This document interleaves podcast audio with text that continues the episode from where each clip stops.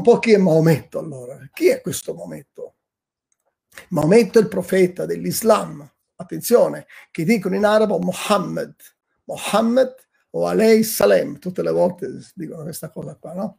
Allora, leggiamo, capiamo chi è Mohammed, perché io so chi è Gesù, io so chi è Gesù, noi sappiamo chi è Gesù, ma ora vorrei capire chi è Mohammed. Allora vorrei leggere la sua storia, la sua biografia, la sua esistenza, mi sembra più che normale. Allora, Maometto, quello storico, non sappiamo realmente chi fosse. Eh sì, eh sì, eh sì. Io spero che ci sono dei, degli amici musulmani che un giorno guarderanno questo video, che mi possono anche eh, cercare. Io sono qui, io sono qui, come dicono quelli di striscia, io sono qui. Quindi eh, possiamo fare questa ricerca dialogica senza problemi.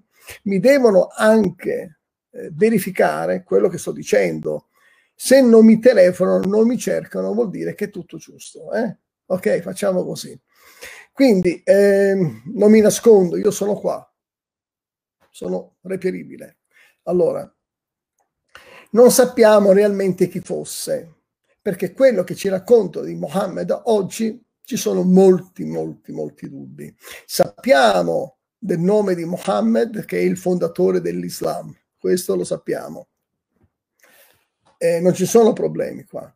Però dai chierici, teologi musulmani, ma anche dai musulmani intellettuali, o da alcuni imam più raffinati forse, non tutti gli imam sanno quello che io vi sto dicendo naturalmente, eh? ma è storicamente risaputo, è, non forse, non è un'opinione, è storia, è risaputo da loro che soltanto eh, ok, ehm, l'Islam non ha lasciato dei superstiti, facciamo un passo indietro, non ha lasciato dei superstiti che potessero raccogliere un po' di informazioni sulla storia della vita di Mohammed. No, non hanno fatto in tempo. Hanno cercato di mettere insieme il Corano, quello sì, e, e poi ci sono tanti problemi con il califo Uthman, con il califo Omar, con il califo Abu Bakr, eh, con, il, con, il, con, lo scriva eh, Zaid ibn Tabit, tutti i nomi che non conoscete, lo so, ma sono disponibile per darvi queste informazioni. Ma i musulmani che se mi ascoltano li sanno questi nomi molto bene, eh, come la pasta asciutta li conoscono. Allora, da, da questi chierici sappiamo che purtroppo, non avendo le, le fonti della vita, della storia di Mohammed, hanno incaricato 140 anni dopo la morte di Maometto, siamo nel 767, ok? Quindi Mohammed è morto nel 632, quindi 140 anni dopo circa, 140 anni circa, hanno incaricato una persona che di Islam non si interessava assolutamente. E a questo hanno incaricato di raccogliere tutte le tradizioni orali dove le avrebbe prese se erano tutti morti di, pre- di raccogliere tutte le tradizioni orali e di ricostruire la vita del profeta Mohammed. Siratullah dicono in arabo. Siratullah vuol dire il diario della vita di Maometto e questo signore si chiamava Ibn Ishaq. Ibn Ishaq. Eh, bene, questo signore qua, Ibn Ishaq, ha raccolto quello che riusciva a fare e io ce l'ho qui in casa, la biografia di Mohammed, si compra anche su Amazon tranquillamente, andate su Amazon, eh, scrivete eh, biografia di Mohammed in inglese, eh, in arabo e poi Ibn Ishaq, lo comprate subito e tutto, tutte le prove, voglio dire, sono sotto i nostri occhi. Eh. Quindi, 140 anni dopo, questo qui eh, ricostruisce una biografia credibile, secondo lui, a distanza di un secolo e mezzo dopo la morte di Mohammed, ma questa biografia è messa oggi ancora in discussione per serietà nei salotti dove si fa teologia islamica, perché purtroppo ad aggiungersi al fatto che queste informazioni così tarde così tarde, 140 anni dopo, sono state anche raccolte da una persona dalla reputazione non credibile. Questo Ibn Isaac non era una persona credibile, era un bugiardo, secondo la storia dell'Islam. Era un bugiardo, un bugiardone. E purtroppo ad aggiungersi a ciò sono note le opinioni di questi nomi della leadership islamica che ancora oggi ci dicono, a noi non ce lo dicono, scusate, qua ho sbagliato, si dicono tra di loro, ma ci sono le teorie, se Ibn Isaac è credibile o non sia credibile. Quindi quali sono le risorse che l'Islam mi mette a disposizione se sono italiano e devo diventare musulmano? Allora, il Corano, abbiamo visto, non se ne parla. Abbiamo visto Mohammed, la storia di Mohammed, scricchiola, troppo scricchiola, ma andiamo ancora avanti perché poi la biografia di Ibn Isaac è stata abbandonata io ce l'ho il volume qua, sono 500 pagine, eh? 500 pagine, la biografia di Mohammed. Non me lo leggo. Quando sono in vacanza per rilassarmi, me lo guardo perché mi è utile, ecco. Se no non posso parlarvi di queste cose, chiaro. Ecco, sono appassionato. Ecco, quindi ehm, dopo la sua morte l'opera di Ibn Isaac viene presa in mano da Ibn Sham, che nasce circa 70 anni dopo, 80 anni dopo. Ibn Sham prende tutto quello che trova della biografia di Mohammed secondo Ibn Isaac e la completa, anche lui ci aggiungerà un po' di cose, un po' di pagine. Bene, conclusione. Conclusione. Che cosa è il contenuto di questo volume? Ve lo dico, 75% della biografia, oh, sono 500 pagine, eh? qua, ce l'ho qua. Il 75% della biografia del libro di Mohammed tratta 86 spedizioni, guerre, conquiste, decapitazioni, rapimenti, mutilazioni, bottini di guerra e 15% è accettabile. Vita normale, vita normale. Ora, queste biografie del profeta risulta una delle risorse principali nel mondo dell'Islam dopo il Corano, dopo l'Hadith.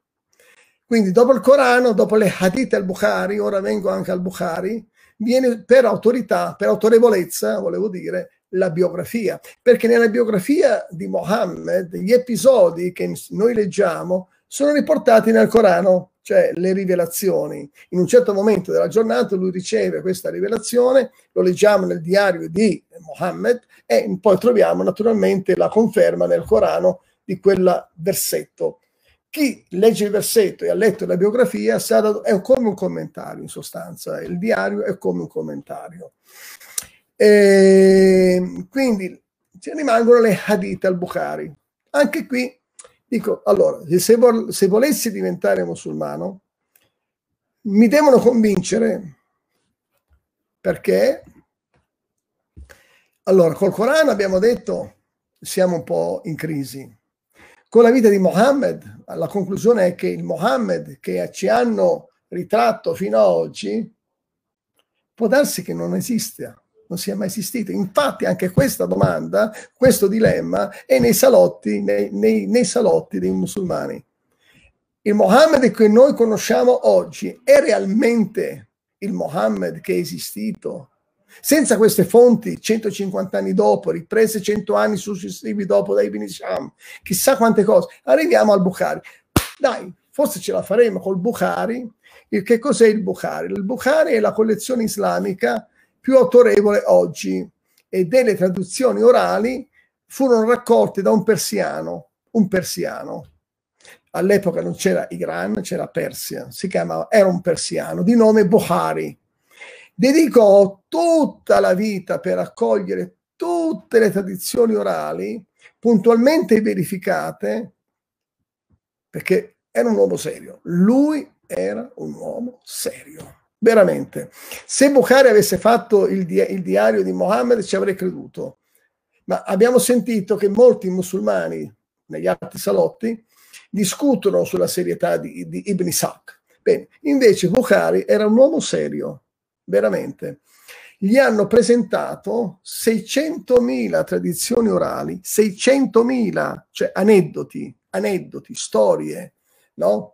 Della, della vita di Mohammed, episodi nella vita di Mohammed, Di questi 600.000 li ha verificati tutti e riscontrò che erano tutti fake, tranne 15.000. Quindi cestinò come fake, oggi diciamo in inglese, 592.603 tradizioni. Amici musulmani, queste sono fonti che sapete voi. Perché non ce le raccontate queste cose? Dovremmo essere trasparenti, no? Poi anche noi forse potremmo metterci in discussione eh, siamo disponibili se volete mettere in discussione la Bibbia, volete mettere in discussione le, le vicende storiche, eh, la, la recollection della Bibbia, possiamo qui, ma queste cose vanno dette, amici. Eh, quindi adesso parliamo di Cristo. Perché tu, amico mio musulmano, potresti dire, va bene, forse Francesco in cuor mio ha toccato tre argomenti che sono veri, la credibilità del Corano in arabo, vai a verificare dal, dall'imam se non lo sapevi, ti chiedo scusa. Se ti sei offeso, ma io sono sempre qua, mi puoi sempre scrivere sul messenger, sono qua. Però se vuoi, ti puoi sincerare dai tuoi correligionari, ma quelli però seri, laureati, mi raccomando, non venire qua con cose, eh? cioè, ci tengo ad avere un interlocutore eh, solido davanti a me, perché poi dopo mi dispiace, devo contraddire anche il tuo amico. Vorrei essere io a trovarmi che ho delle fonti insufficienti, se ci riesci, va bene? Quindi io sono qua per un dialogo con te, con voi, se siete in tanti. Quindi eh, a questo punto andiamo a vedere Cristo, che cosa ci offre la cristianità, il cristianesimo, va bene? Allora, allora, iniziamo con Cristo. Con Cristo le cose sono andate molto diversamente. Noi non abbiamo un fantomatico personaggio storico che non abbiamo risorse realmente verificabili. No, è tutto verificabile. Con Cristo le cose sono andate diverse. Cristo morì intorno al 30 dopo la sua nascita. Lo so che per voi fratelli che mi udite queste cose sono normali, no? Ma facciamo, diamo un'idea al fatto che ci sono persone che non le sanno, anche credenti che non le sanno queste cose, ma forse, forse. Ma sto parlando per gli altri. Ricordate all'inizio, noi vogliamo dare il pane per sfamare gli affamati, perché noi affamati siamo stati a nostra volta sfamati.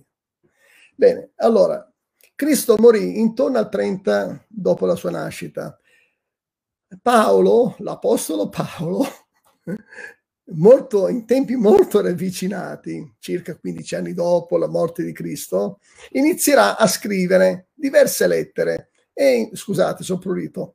E scriverà lettere, scriverà tantissimo, eh, dal 15 dopo Cristo eh, e dal, dal 45 dopo Cristo, ho, ho letto adesso dal 45 d.C. Per 15 anni quindi si è dilettato per ispirazione a tramandarci quello che il Signore gli ha rivelato per il nostro ammaestramento. E Giovanni invece, l'ultimo autore dei Vangeli, morirà nel 95 d.C. E Giovanni aveva informazioni veramente fresche, freschissime. Quindi significa che dal quindicesimo anno Cristo, con l'Apostolo Paolo che inizia a scrivere le lettere, fino a dopo la morte dell'ultimo autore dei Vangeli, che poi ha scritto anche l'Apocalisse, abbiamo risorse, abbiamo descrizioni del ministero di Gesù tramite l'Apostolo Paolo, ma anche tramite eh, i testimoni oculari. Avevamo Pietro, che ha indirizzato a Marco cosa scrivere, vero? Abbiamo Luca, e non era un, un testimone oculare, ma si è a sua volta lui stesso eh, si è dedicato a scoprire, a ricercare le informazioni di primo pelo, di prima mano. Quindi a questo punto Luca è credibile. Luca non era Ibn Isaac, Luca era un uomo composto. Quello che, infatti, quando scrive a Teofilo dice: Guarda, Teofilo, le cose che io ti presento sono il risultato di una ricerca estenuante, estensiva, ecco, e quindi le cose di Luca vengono, troviamo anche che vengono confermate dagli altri autori dei Vangeli. C'è qualche aria, qualche allergia per me in questa camera scusatemi. Quindi, ehm, e questi scritti hanno iniziato a circolare dopo la morte di Gesù, la, l'ascensione di Gesù, 15 anni dopo, ok? Non il Corano che è stato iniziato, l'hanno iniziato a scrivere 30 anni, cioè è arrivato nel 1985 il Corano? Quindi il Nuovo Testamento ha iniziato, o quello che era ancora non era un volume intero il Nuovo Testamento, giustamente, c'erano le raccolte, le tradizioni orali che erano per, per normare la Chiesa, normare i credenti, fortificare i credenti, confermare i credenti, e ma più importante, le hanno preservate queste scritture, le hanno preservate fino a oggi e si sono, sono state tramandate. E questo non è poco. E sapete perché? Ve lo dico da vicino. Perché in quell'epoca c'erano le persecuzioni. E i credenti, i primi cristiani, sono stati sterminati. C'erano mille ragioni per cui tutte queste tradizioni, le scritture, i rotoli di Paolo e degli evangelisti potessero essere distrutti. Voi no, voi amici musulmani non avete avuto questi disastri qua, avevate tutta la tranquillità per mettere in, insieme il Corano, tutta la tranquillità, non andavate perseguitati, io poi posso raccontare la storia della, de, del Corano un'altra volta, ma voi avete tutta la tranquillità, eppure non avete niente oggi di concreto. Oggi noi abbiamo la scrittura e nonostante eh, abbiamo visto che Nerone ordinò una persecuzione feroce contro i cristiani, bene, c'erano uno sparuto numero uno sparuto numero di credenti deboli, senza istruzione, ma fortificati dallo Spirito Santo, che hanno iniziato loro a fare il loro lavoro per la guida dello Spirito Santo e nell'arco di secoli, siamo nel 313 d.C., Costantino dichiara il cristianesimo religione ufficiale dell'impero. Ragazzi, con tutte le persecuzioni. Ma perché non volete credere al Signore? La parola di Dio che è arrivata oggi a noi viene proprio da Lui, l'ha preservata. Il Corano non è stato preservato. La Bibbia è stata preservata. Nonostante sotto le inquisizioni, sotto le persecuzioni, sotto le stragi. Capito? È un miracolo questo, quello che ci è arrivato oggi. Andiamo avanti. L'Islam, appunto, proprio perché non lasciò superstiti, doveva ricorrere a questi uomini bravissimi che si impegnavano, Ibn Isaac, il Bukhari e tutto quell'altro. Ecco. Ora, come faccio io a diventare musulmano, amico mio? Perché dovrei mollare la 500 per una Ferrari? Me lo vuoi raccontare tu? Perché non vuoi mollare la tua 500 per passare sulla Ferrari? Sto parlando metaforicamente, almeno forse ci capiamo un po' di più, no? Io sono qui, quindi l'Islam, la domanda ora in molti ambienti, dopo aver studiato queste fonti approfondite, perché io non vi ho detto le fonti, non ho fatto uno studio, questo è soltanto una monetina da due centesimi, nient'altro.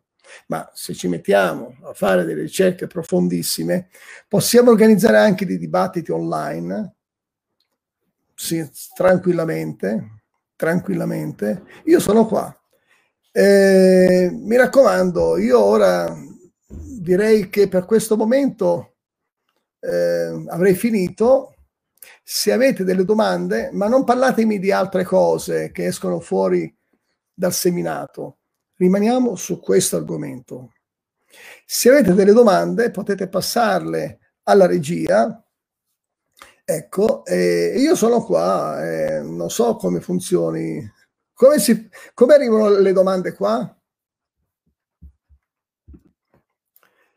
Eh, non so come si faccia, dovete scrivere qui sulla chat, vedete voi, insomma, mi farete sapere.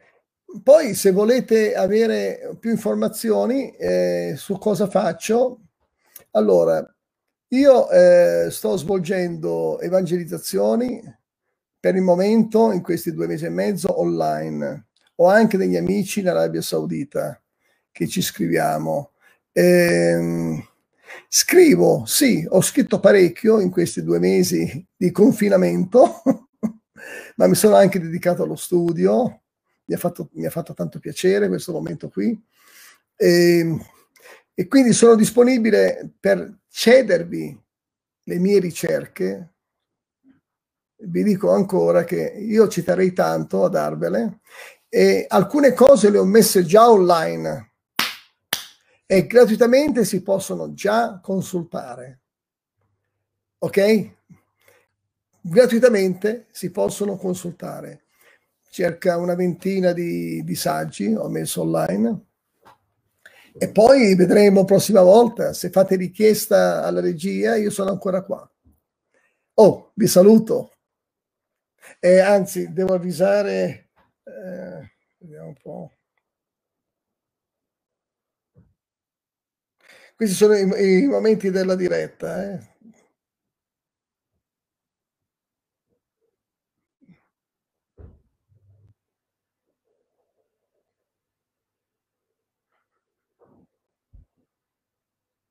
Ok, intanto passiamo il tempo finché la regia non interrompe. Allora dicevo che ho, queste, ho questi saggi a vostra disposizione, sono più che contento di darvi l'indirizzo dove andarli a scaricare e non dovete altro che scrivermi anche, potete anche scrivermi sulla mia, sul mio, sulla mia chat, eh, Francesco Maggio, eh, didattica. Didattica non perché mi do un tono, ma perché Francesco Maggio che ne tanti. Eh, forse con didattica mi trovate sicuramente. E là potete dirmi, guarda, ho ascoltato questa cosa, mi interessa, mi puoi dire dove posso scaricare un po' di, eh, di saggi, dispense che tu hai messo a disposizione? Io sono qui tranquillamente a vostra disposizione. Una cosa importante, mentre la regia non, non fa la sua parte, la differenza, la parola Islam Molto spesso si, sente, si ode, si sente dire che Islam significa pace. Per favore, io parlo arabo. Io parlo arabo. La parola Islam non vuol dire pace. Islam vuol dire sottomissione incondizionata, costrizione alla volontà di Allah e di Maometto. Quindi non è un'opzione, è un obbligo. Ma di questo ne parleremo una prossima volta volevo dirvi appunto Islam non vuol dire pace, Islam vuol dire sottomissione incondizionata, piegare la testa.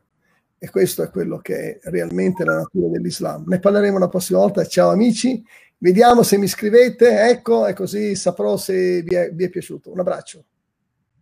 Eccoci qua, grazie, grazie. Se avete qualche domanda per Francesco, intanto ringraziandolo per essere stato qui con noi grazie per eh, il contributo che ha dato su un argomento molto importante e alle volte molto sottovalutato e, alle, e permettetevi il termine, alle volte c'è un po' di ignoranza, che non significa essere stupidi, ma è non conoscere eh, un fatto.